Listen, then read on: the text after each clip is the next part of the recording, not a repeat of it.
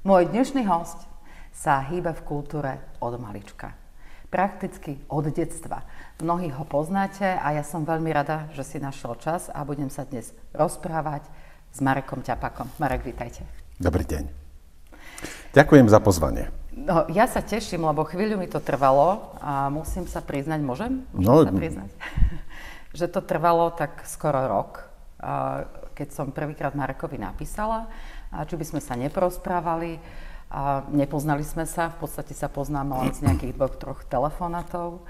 A potom mi tak po pol roku povedal také malé áno, teda ja som to vyhlasila za malé áno. A potom už povedal áno, takže teším sa. Marek, ako sa máte? Ďakujem krásne. Jeseň je krásne slnečná. Ja som slnečný typ, takže ja to vítam a milujem. Ehm, prišla akorát dcéra z Holandska, kde študuje, takže máme sa úžasne. Sme vlastne komplet rodina, takže fajn, ďakujem. Áno, ako ste začali o tom počasí vonku, tak to je dnes taká téza sa hovorí, že že s veľa ľuďmi už si častokrát nemáme v poslednej dobe čo povedať, tak sa začne o počasí. Tak som sa až preľakla. Keď... No dúfam, že to nebude tak, že si budeme mať čo povedať. Áno, ja keď som hovorila mojim známym, že ideme sa vami točiť rozhovor, tak oni mi hovorili, že bože, Marek Ťapák, to bude nádherné. Veď on môže čítať aj telefónny zoznam. A stretávate sa s takýmito odami na váš hlas?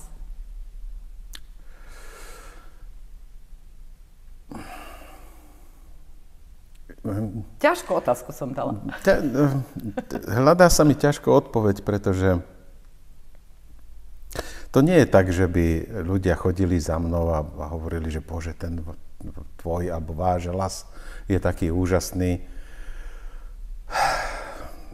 Tak pán Božko a môj ocino, lebo on mal taký zamatový hlas, hlb, taký hĺbší. Viete, čo je zaujímavé? Že môj otec vedel fantasticky spievať. Naozaj, bol to úžasný spevák. Moja maminka vedela krásne spievať. Moja sestra vie spievať veľmi dobre. Môj brat mladší má skoro absolútny sluch, len ja jediný neviem spievať. Takže to je na margo toho hlasu. Mm-hmm. Tak hlas by bol, ale spev nie. Takže ako herec eh, som indisponovaný alebo som vyradený z týchto muzikálových eh, produkcií, pretože tam jednoducho niečo jednoduché ešte by som zaspieval, ale, ale to, nie je to niečo, čím by som sa mohol chváliť. Takže tak je to s tým môjim hlasom. Mm-hmm.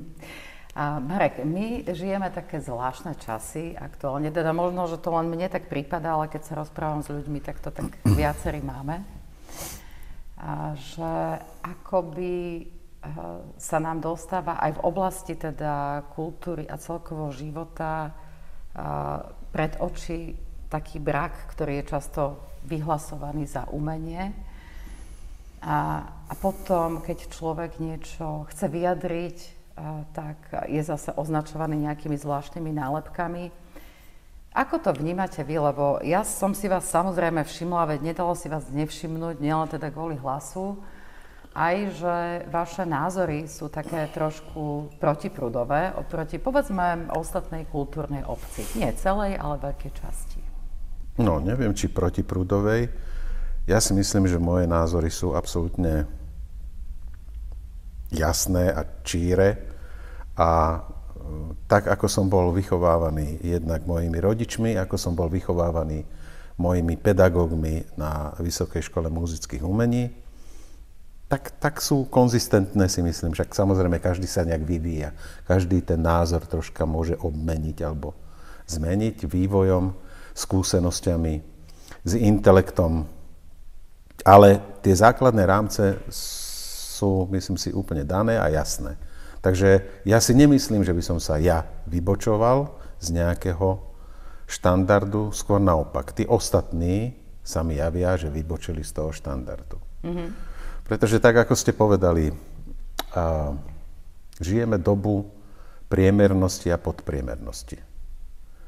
A e, to je, to je niečo, čo je zarobené na pekný, ako nespisovne sa povie, prúser. Mm-hmm. Ako sa vám komunikuje s vašimi kolegami v oblasti kultúry? Tak samozrejme mám e, istých e, svojich kolegov, s ktorými stále komunikujem a po väčšine sú to už desiatky rokov stále tí istí. Nesmútim, nežialim, jednoducho ja nemám problém komunikovať e, s mojimi kolegami, akýmikoľvek, teda takto, s ľuďmi, ktorí majú akýkoľvek iný názor, pokiaľ sa vieme dohodnúť na veci typu divadla, filmu, televízie a ja neviem čoho všetkého, no tak mne to nevadí. Keď ti nevnášajú veci do tvorby, tak potom je to OK, tak nech si má každý svoj názor. Ja som tolerantný človek a to vyžadujem aj od druhých. A keď nie je niekto tolerantný, respektíve má problém so mnou, že to nevie stráviť a nechce so mnou komunikovať, tak to je jeho problém. Hm. My obidvaja máme dosť rokov a vy si pamätáte uh, takéto obdobie, kedy by ideológia uh, zasahovala do kultúry? Tak samozrejme, že Teda to... okrem toho socializmu? No tak, no to, to, to bolo predovšetkým. Ale viete, že aj v tom období boli inscenácie, na ktoré sa chodilo davovo, mm-hmm. kde, uh, kde jednoducho medzi riadkami sa povedalo to, čo sa nemá, alebo čo by sa nesmelo povedať.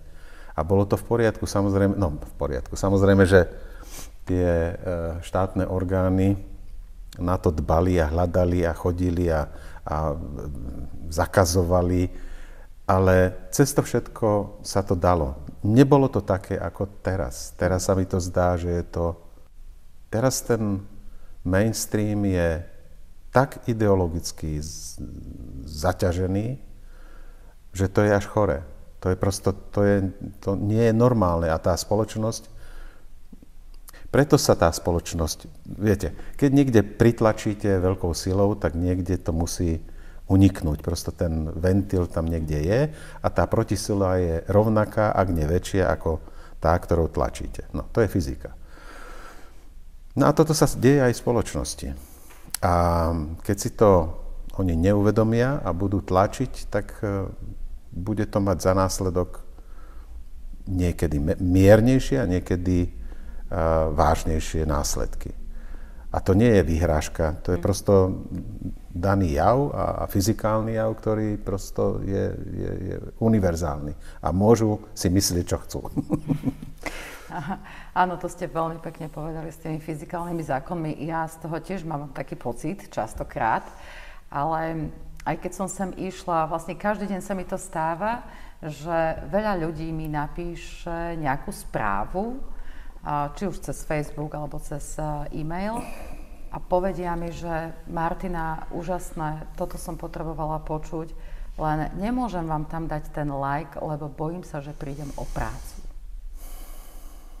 Čo toto podľa vás môže priniesť ľuďom do života? To je cesta do pekla. Hm? Lebo, viete, každý má strach, každý sa bojí, no ale na to sme ľudia, homo sapiens, aby sme vedeli rozlíšiť, čo je dôvodom toho strachu a prečo sa bojíme. Ehm, a keď sa budeme veľmi, veľmi báť, tak budeme strnulí, budeme nekonzistentní, budeme, ehm, budeme ľahko ovládateľní, A ten strach to je jedno, z čoho pramení. Mm. Viete, že teda mám rodinu, mám zamestnanie, bojím sa o to, aby ma nevyhodili, mám hypotéku. Má, všetci máme, alebo všetci sme tým prešli. Hej, nikto nie je tu milionárom, takže si môže robiť, čo chce s peniazmi a je absolútne nezávislý.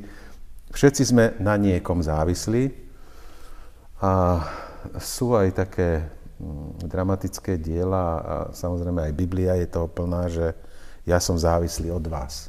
Mm. A vy ste závislí odo mňa, vy ste závislí od toho druhého, od tretieho. A tak sa tvorí tá človečenská spoločnosť. Mm. No, a... a keď to nie je, mm. tak aby som to dokončil, keď to nie je, tak potom tá spoločnosť zaniká. A zaniká rôznym spôsobom, niekedy dramatickým, niekedy menej dramatickým, ale zaniká. A toho sme, prosto, e, naše dejiny ľudstva sú plné toho dôkazmi. Hm. Ako by to niektorí teda ľudia nechceli vidieť a vnímať a hlavne teda a tie novodobé elity, nezdá sa vám to, že, že existuje takéto niečo? Takáto možnosť, že, že sa nám to vlastne môže stať, že jednoducho... No to sa stane. To keď sa nezmení a keď sa nezmeníme a to začne od, to musí začať od toho jedinca, hej? Mm. Ten človek si musí povedať dosť, respektíve takto. V každom človeku je niekde hranica, len si to nevieme uvedomiť ešte asi, kedy povie dosť. Mm-hmm. A povie si, už mi to nestojí za to, nech ma aj vyhodia, ale ja nepôjdem. Ja sa ráno chcem pozrieť do zrkadla na seba. Mm-hmm. A nechcem sa otočiť do, s prepáčením záchodovej misy a zvracať. To znamená, že niekde v tom človeku sú tie hranice prirodzené, ale musí na ne prísť, no musí, musí ich objaviť čo najskôr, pretože uh, keď ich objavíme neskoro, tak už bude hold neskoro. Mm.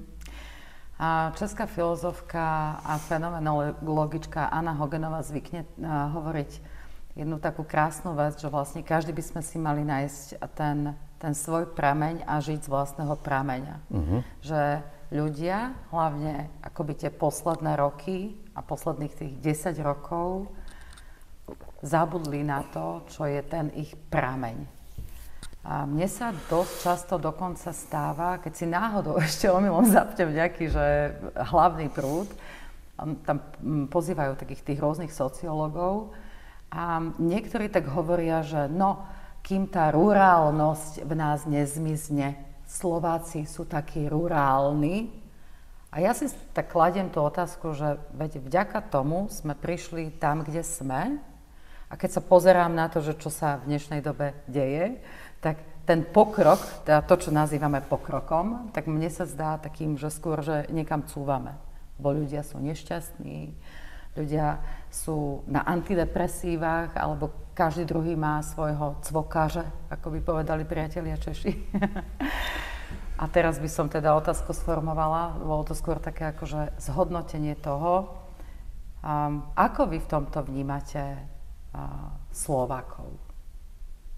Sme spiatočníci? Vy dávate veľmi ťažké otázky na, na to, že ja som, ja som umelec, ja som herec, teda režisér, už viac ako herec. A vy dávate filozofické a sociologické otázky. Mm-hmm. Prepačte. Nie, v poriadku. A ja sa pokúsim na to odpovedať e, svojou, svojou nejakou kapacitou. Um, podľa mňa to je úplne chybný chybné postavenie sa k problému. Každý národ potrebuje e, poznať svoje korene, svoju históriu, odkiaľ prišiel a kam kráča. Ak si niekto myslí, že dnešným dňom bez vedomosti a bez znalosti tohto všetkého môžem tvoriť budúcnosť, neviem to slušne povedať, viete, hľadám nejaký prímer, tak je hm, hlupáčik, ktorému to môže chvíľu výjsť, chvíľu trvať, že teda to bude mať nejaký úspech, ale ono sa to rozsype. Rozsype zákonitosti, zákonitostne, pretože to nemá pevné základy. Mhm. Nemá to na čom stavať. Budúcnosť nemôžeme tvoriť len tým, že si povieme, a teraz my chceme šťastnú budúcnosť. Áno, aj v minulom zriadení sme tvorili šťastnú budúcnosť. Budúcnosť sa tvorí takým spôsobom, že som v danej prítomnosti. A daná prítomnosť musí byť taká, aby potom mohla byť aj budúcnosťou, alebo aby mohli byť mohla byť predkaná tým, čo robím, aké kroky vytváram. A veď každá sekunda, ktorá je pred nami, je budúcnosťou. Mm-hmm. A tak, ako sa budem teraz správať, tak tvorím tú budúcnosť. A ta, v tej budúcnosti, keď sa obzriem dozadu, tak vidím minulosť svoju. Áno. Ale ja to tak vnímam, akoby a viete, všetko, čo bolo takéto tradičné, na čo my sme boli zvyknutí, e, žili sme v, v niečom, áno, že mňa niečo formovalo, vás niečo formovalo, uh, skrátka vplyv rodiny, vplyv vlastne tej komunity okolo nás a teda hlavne za, za toho socializmu, čo sme žili, tak e, my sme mali také tie týkadla a dávali sme si pozor a vedeli sme, že politikom sa neverí, že vlastne nám nič dobré do života neprinášajú. A teraz, ako by sme vlastne mali na všetko zabudnúť, to, čo, je, to, čo nám bolo v tej histórii, v tej minulosti dané, čím sme prerastení, my máme veriť elitám a máme vlastne akoby zabudnúť na tie Kto svoje sú tie korene. elity? No ja sa to pýtam. Kto sú tie elity? Povedzte mi, lebo, lebo elita je pre mňa človek, ktorý niečo dokázal, odniekal, prišiel, má nejakú históriu, je vzdelaný, je múdry a má nejakú víziu. Hmm? To môže byť elita, samozrejme. To môže byť človek, ktorý môže povedať tomu národu niečo dôležité, nejakú myšlienku, víziu, za ktorou ten, ten, ten národ môže ísť alebo môže sa stotožniť. Ale, prepáčte, no dobre, našiel by som možno zo pár mien, ktoré sú pre mňa veľmi múdri, vzdelaní ľudia, ktorých si vážim a tí majú čo povedať o, o nejakej vízii a o nejakej budúcnosti, ale toto všetko, čo sa tu nám, akože v rámci tej politiky, to je, viete, tri roky tu je a veľký humbuk a o ďalší týždeň ani o ňom neviete. A vy naražate na ten február? Nenarážam, nenarážam na nič. Nehajme to, aby sme sa nedostali do nejakých mm. konkrétností. Nie preto, že sa bojím to pomenovať, ale, ale na čo? Um, my žijeme, my sme v kríze. My sme vo veľkej a vážnej kríze. Hodnotovej. My sme v kríze kultúrnej. My sme v kríze demografickej Povedal som morálna? No, Tuším, tak ak, že nie. ak nie, tak v morálnej kríze sme 100%. Čiže kde sa pozriete, tak tam je kríza. Tam, mm. tam nie, tam sme zmetení, sme pomílení, tmolíme sa, my, my, my, nemáme, my nemáme jednotný názor, tá spoločnosť je rozbitá, ale že na atómy. Mm-hmm. No tak ako môžete, ako môžete potom tvoriť, ako môžete povedať, že, že táto spoločnosť má perspektívu. Hm. A keď tak sedíte niekedy doma tak v tichu a premyšľate nad týmito vecami, tak vám sa naskytá nejaká odpoveď? Naskakuje vám niečo, že čo, čo by možno... Lebo ja sa snažím tie rozhovory robiť také, teda dnes máme takú vážnu tému. My sme obidvaja zvážnili, inak ja som bývala kedysi vesela. Veľmi vesela. Ale aj ja sa rád smejem a veľmi rád sa smejem. A všimla som si ale sama na sebe posledné roky, že ja som tak zvážnila, uh-huh. ale je to aj tým, že som si všimla, že sama seba autocenzurujem. Aby som náhodou tiež nepoužila nejaké nevhodné slovo, aby náhodou sa nestalo niečo nekorektné, aby som si nejak neznepriatelila ľudí. Viete, to potom už človek si v jednom momente vie povedať, že dočertaj s korektnosťou. Tak. Ale e, na tú prvú časť, čo ste položili tú otázku, tak e, keby som to vedel, tak by som bol možno, možno aj prezidentom, ale ja tvrdím, tvrdím jednu vec, že tá spoločnosť sa môže zmeniť tým, že začne každý sám od seba, čo je veľmi pracné, náročné a asi málo reálne. Potom, že príde prírodná katastrofa, Ti inak zvykli pomôcť aj Alebo- ľudstva. alebo príde vojna. A vtedy tá spoločnosť za obrovské straty prejde istou očisťovacou e, fázou a môže, môže začať stávať akože na veciach, ktoré sa vrátime o niekoľko desiatok krokov späť. Čo je tragické, ale viď prvú svetovú vojnu, druhú svetovú vojnu. Takže toto si myslím, že je na, na scéne. Tak čo myslíte, ktorá je z tých e, vecí najlepšia pre to ľudstvo alebo pre tú spoločnosť? No to ste mi dali teda veľmi ťažko. No, asi tak začať sám od seba, ale je to, je to najpracnejšie a najťažšie. No. Tak, áno, ale e, každý, každý môže začať e, sám od seba vlastne Dobre, ešte ráno, inak. sa zobudí. Ešte, ešte inak. A práve preto som si povedal, že skúsim sa nevyjadrovať úplne k politike, uh, i keď tie prvé dve videá boli skôr spoločenské ako politické. A potom som si povedal, že skúsim to tam, kde sa cítim ja doma, a to je to prebudzanie ducha. A ponúkam uh, divákom a poslucháčom niečo, čo ich má nakopnúť, zobudiť, kde sa majú prebrať. Čo z toho najviac nakopáva vás, z toho, čo už ste teraz natočili v rámci teda toho cyklu Prebuzenie ducha? Že tých, eh, že tých komentárov je tam nesmierne veľa a sú veľmi pozitívne. Samozrejme objavia sa aj negatívne, no ale tak to už eh, je taký náš folklór. Áno.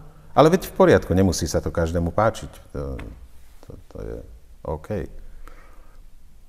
Takže si hovorím, možno to nie je také stratené. A z tých myšlienok, ktoré vy tam hovoríte, a z tej histórie alebo z tej mytológie, a čo také podľa vás by mohlo pre túto dobu a pre ľudí tu na Slovensku byť e, také povzbudzujúce? Že sú to väčšine tie isté otázky. A my sme na ne, my sme na ne e, zabudli takto. E, Tie mýty sú veľmi dôležité pre súčasť e, vývoja človeka a jedinca, pretože tie rozprávajú o tom, že každý, každý potrebuje vypovedať svoj príbeh, každý potrebuje nájsť odpoveď na otázku smrti. Každý človek potrebuje mm, hľadať v sebe isté morálne kotvy. Hej? Na, na toto sú tie mýty. Preto sú mýty. Hej? Alebo tí, Indiáni mali mýty, Slovania mali mýty, Gréci mali mýty, akože Egyptiania mali mýty. To, nebolo, to neboli rozprávky. Áno, aj rozprávky sú svojím spôsobom zakodované nejaké informácie, ktoré by ten človek mal dostať. Ale my sme zabudli aj vykladať tie rozprávky deťom. A za následok je, že napríklad zrušením e, vojenskej základnej služby, čo som si ani ja kedysi neuvedomoval, bolo, že sa stratila istá iniciácia mladého chlapca na muža. Žena, dievča, keď dostane prvýkrát menzes, tak to je tiež istým spôsobom istá iniciácia k tomu, že sa rodí na ženu. A toto sú veci, ktoré my sme prestali komunikovať a my sme prestali tomu rozumieť a preto uh, bolo aj ľahké potom uh, tie hodnoty, ten hodnotový rebríček zbúrať, pretože ľudia sa nevedeli orientovať. A vám povedali, ale prosím vás, na čo sú vám mýty, to sú také rozprávky, to sú také tliachaniny, no tak Mytológia. hádam tomu nebudeš veriť, nie? No a ty zostaneš taký, keďže nepoznáš súvislosti a nepoznáš dôvody, prečo je to dôležité, dôležité no tak si povieš, no áno, no tak asi, asi majú pravdu. A takto nás obsekali a my sa, my sme vlastne bytosti, ktoré sa len tak túlame, zbledlé po tom svete. A ešte to, keď ste tu teda spomínali tú mytológiu alebo tie rozprávky, tak uh, máme v, dnešnej dobe teda v podstate uh, by sme do tej kultúry teda mali vnášať stále nejaké nejakú tú rodovú rovnosť, aby vlastne všetky pohlavia boli spomenuté, či už v knihách, či už v nejakých divadelných predstaveniach. Dokonca Európska únia na to vymýšľa, neviem, či už je to teda Eh, podpísané nejaké kvóty, že aby vlastne všetci sa cítili v poriadku. Ako vy toto vnímate v rámci umenia? A nielen umenia, ale aj života. Prepačte, ja som absolútne proti tomu. Eh, viete, že sa prepisujú niektoré knihy, ktoré tu existujú už 10 ročia, kde vlastne, mám taký príklad, že v, že v knižke sa napíše, že a prišiel tučný Maťo a deti sa začali smiať. Tak už sa nemôže napísať, alebo má sa prepísať tučný Maťo, lebo to je urážka, a má sa to nahradiť slovíčkom prišiel mocný Martin. Čiže na toto narážam, že vlastne taká ozajskosť... No, dobre, tak na toto existuje len jedna odpoveď. Už pán Verich to povedal, to je blbý, to sa bude líbiť. Neviem, čo na to mám povedať. No prosto, to sú choré nápady niekoho, neviem, prečo by sme to mali my preberať. To sú, to sú nezmysly, rozumiete, nezmysly. Tak no, toto je nekorektné, ale uh, odťatá hlava Hviezdoslava je, je uh, čo, to je v poriadku, hej, alebo to je, to je mm, provokácia. Ja, to, to, to sme si vraj zle vysvetlili nejako. To, to sme to si zle inak. vysvetlili. A tučného Maťa sme si dobre vysvetlili? Na mocného? Bohužiaľ, áno, áno, bolo treba zmeniť tak, na mocného. Toto, ale bezo mňa. Vážne, no to sú hlúposti, to je, to je nezmysel. A takisto, nech sa na mňa nikto nehnevá, ja, ja mám mnoho kamarátov, ktorí sú inak orientovaní a mne to osobne neprekáža. Nech si robia, čo chcú, ale toto pretláčanie, táto ideológia je chorá a tá spoločnosť, tak ako som na začiatku povedal, tá zahynie kvôli tomuto. To je nezmysel, prosto nezmysel.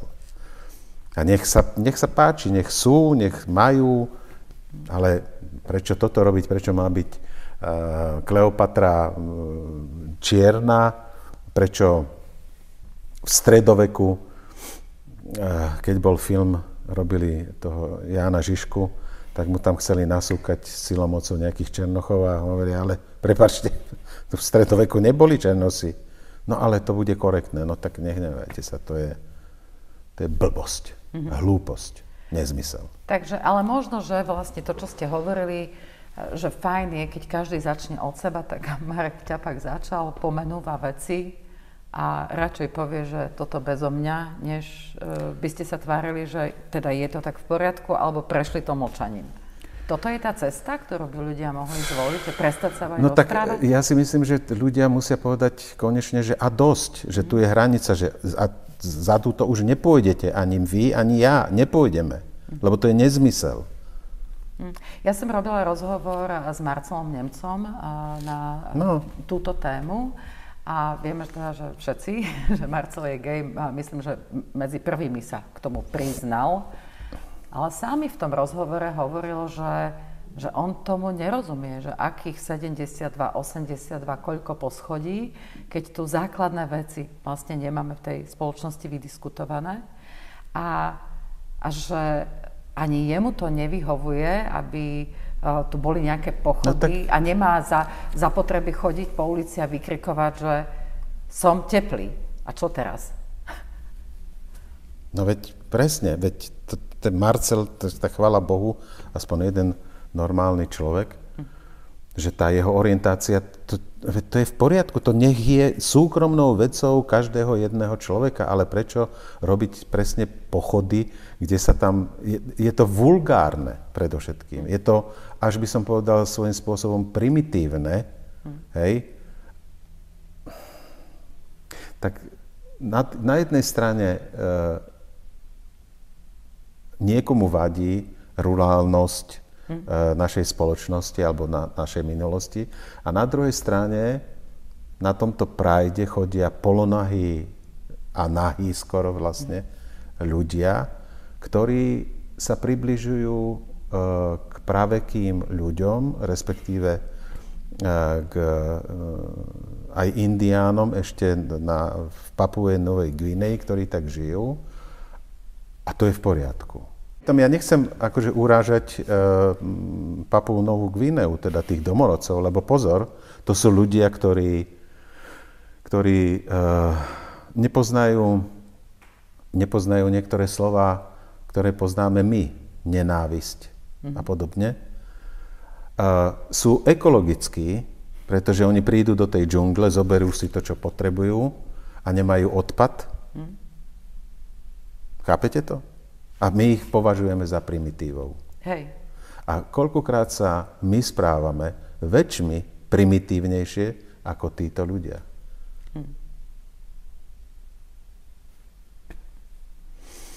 Súhlasím. No tak takú ťažkú tému máme. Niečo veselé. No dajte. Ovládate nejaké vtipy?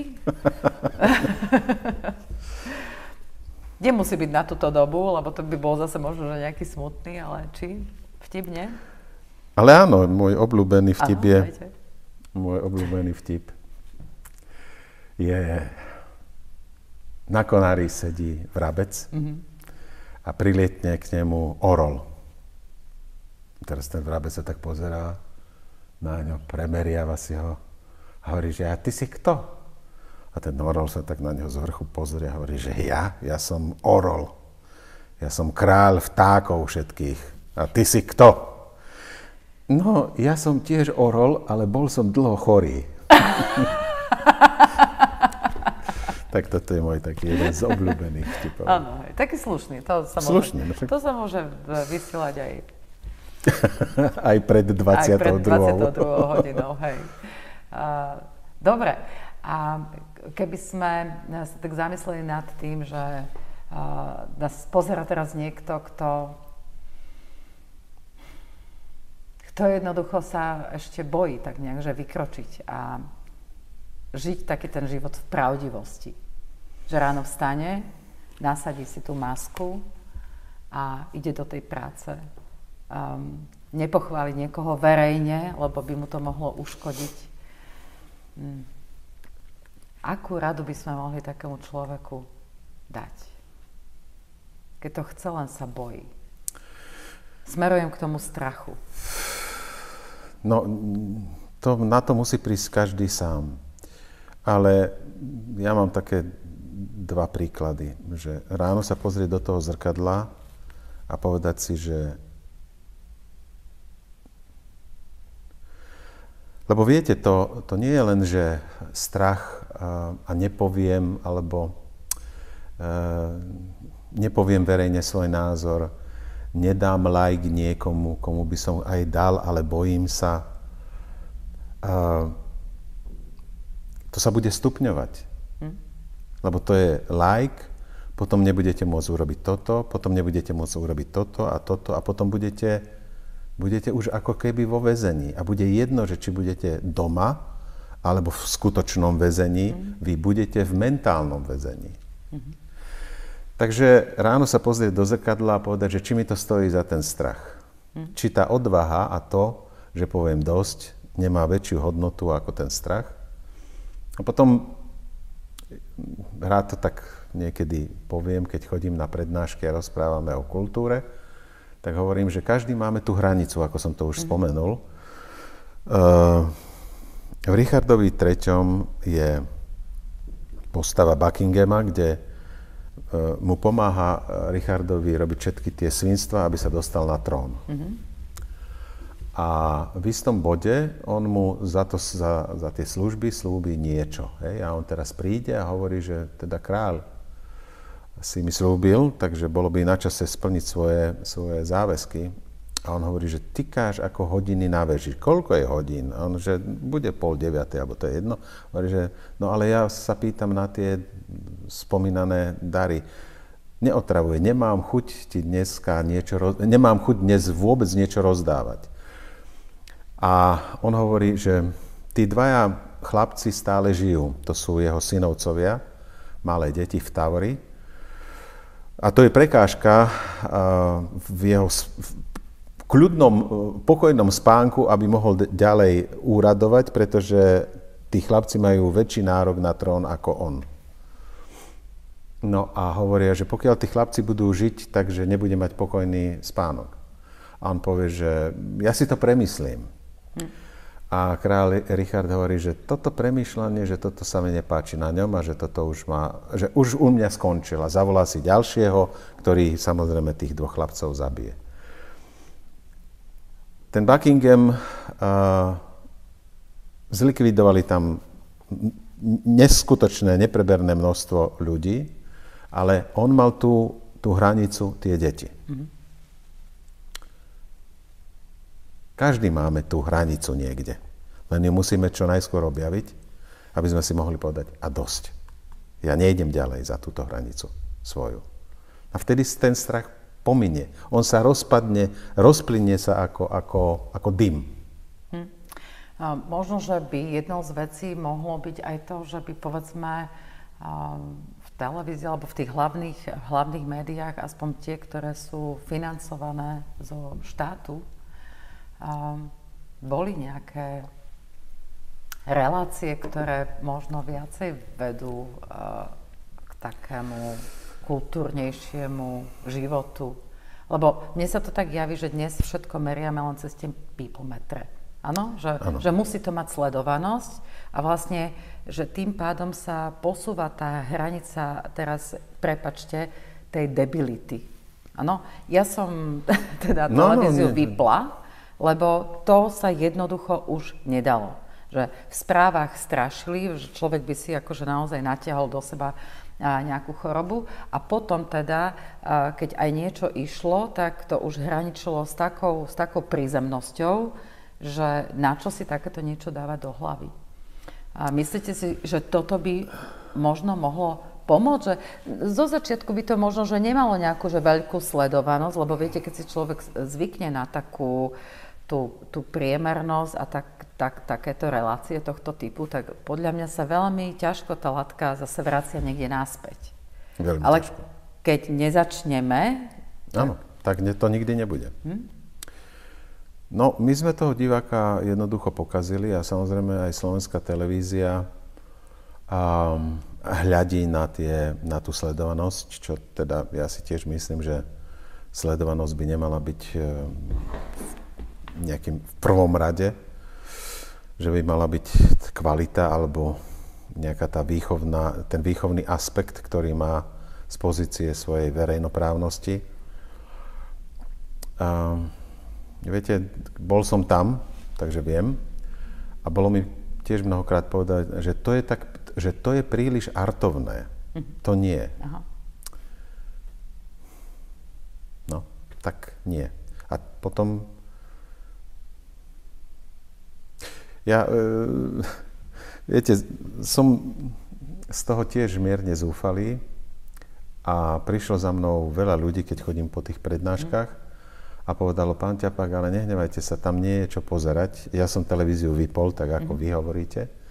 A ďalšie mi povedali, že ja už nepôjdem do divadla, lebo ja nemám ísť na čo, tam jednoducho sa nadáva, alebo sú tam LGBTI a ja, ja to nechcem vidieť. Mm-hmm. Prosto nemám na čo ísť, prestal som chodiť do divadla, čo je tragédia. Mm-hmm. Aj z jednej strany, aj z druhej strany. Uh, No, niečo mi, to vypadla mi teraz myšlienka, prepáčte, takže skončím tu, bodka. Bodka. Skrátka, ale keď nezačneme dnes, tak no, zajtra to bude ešte horšie. Aha, už viem, už som si spomenul. No, uh, tie moje videá, tiež som si myslel, že či to bude mať vôbec nejakú sledovanosť. Uh, to je tak, že prídete s niečím, a pokropíte tú suchú pôdu a myslíte si, tam nič nemôže vyrásť, lebo to je na prach suché, pokropíte ju vodou a naraz sa to zazelenie. A to je poslanie, poslanie umenia, že vy musíte tú vyprahnutú zem kropiť vodou. Je to ťažké, je to komplikované, nevždy sa to podarí, alebo takto aj vypadnete na kolená, No ale musíte sa postaviť a a ísť ďalej. Hej. Tak uh, to bolo krásne. Ja si myslím, že ak máte ešte nejaký iný záverečný odkaz, ktorý by ste chceli? Nie, toto môže toto, ostať. To, toto môže ostať. Veľmi, veľmi pekne vám ďakujem a myslím, že vám rozumiem v tom ohľade, že teraz mi niečo zaplo v hlave, keď som robila svoj prvý rozhovor a vytrasená, že čo to ja vlastne idem robiť a pozvala som si Freddyho Icyho, mm-hmm. lebo z neho ide taký kľud a pokoj, tak si hovorím, že keď zabudnem, na čo som tam prišla, tak aspoň uh, ma ukľudní. A on mi povedal takú jednu vetu, ktorá sa veľmi podobá tomu, čo vy ste povedali teraz že je dobré, že robíš to, čo robíš. Lebo ten tvoj hlas, možno si to všimne jeden človek, možno dvaja, traja, skratka, maličko ľudí. Ale oni keď to tam zacítia, tak pošlu tú správu mm-hmm. ďalej mm-hmm. a z toho tichého hlasu sa môže stať hlas. A veľmi by to vlastne pripodobnilo to, keď ste uh, spomínali tú vodu a to kropenie tak verím, že nás bude čo najviac kropiť a čo najviac svietiť a, a, a že nie je všetkým dňom koniec. A že viem, Ďakujem za pozvanie a robte, čo robíte. Robte to najlepšie, ako viete a hádam presne tú spoločnosť nejakým spôsobom okúzlime tak, aby, aby povstala ako ten bajný Fénix z popola. Ďakujem krásne. Mojím hostom dnes bol Marek Ťapák. Verím, že ste si uh, tento čas s nami užili. A keď sa vám rozhovor páči, tak budem rada, keď ho samozrejme pošlete ďalej svojim priateľom a známym, či už mailom, alebo len spomínite niekde pri rozhovore, alebo kľudne cez sociálne siete. Zároveň chcem poďakovať všetkým vám, ktorí podporujete tvorbu podcastu Odznova aj finančne. A som veľmi rada, mnohí mi vyčítate, že mám to hovoriť častejšie a nejak akože viac, aby to bolo počuť, ale myslím si, že keď budete chcieť, tak započujete a ja budem veľmi rada, keď sa nájdú aj ďalší podporovatelia tejto mojej tvorby. A to je už pre dnešok všetko. A som veľmi rada, že ste s nami boli a želám vám krásne dni. Dovidenia.